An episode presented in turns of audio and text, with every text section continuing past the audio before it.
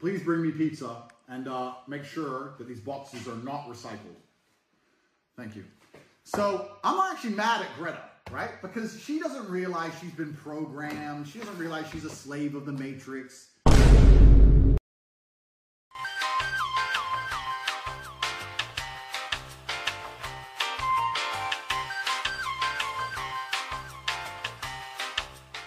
Start this out, I want to talk about Logan Paul and his response to CoffeeZilla because he actually said that he's going to do a response video on January 3rd on his podcast.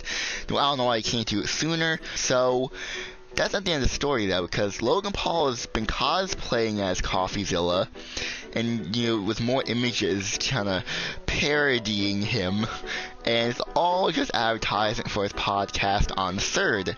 So there is an explanation to why Logan Paul is not doing his response earlier, because he's just doing advertisement for his podcast to get more people to watch his show. The girl trying to scare me with her new Wednesday personality. My personality.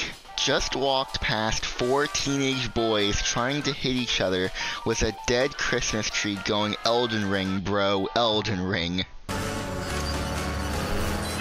There you go, take that. You're not gonna.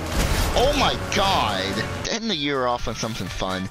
I want to talk about a fun Fortnite map that I recently played, which combines Fortnite and Mario Kart into the same game.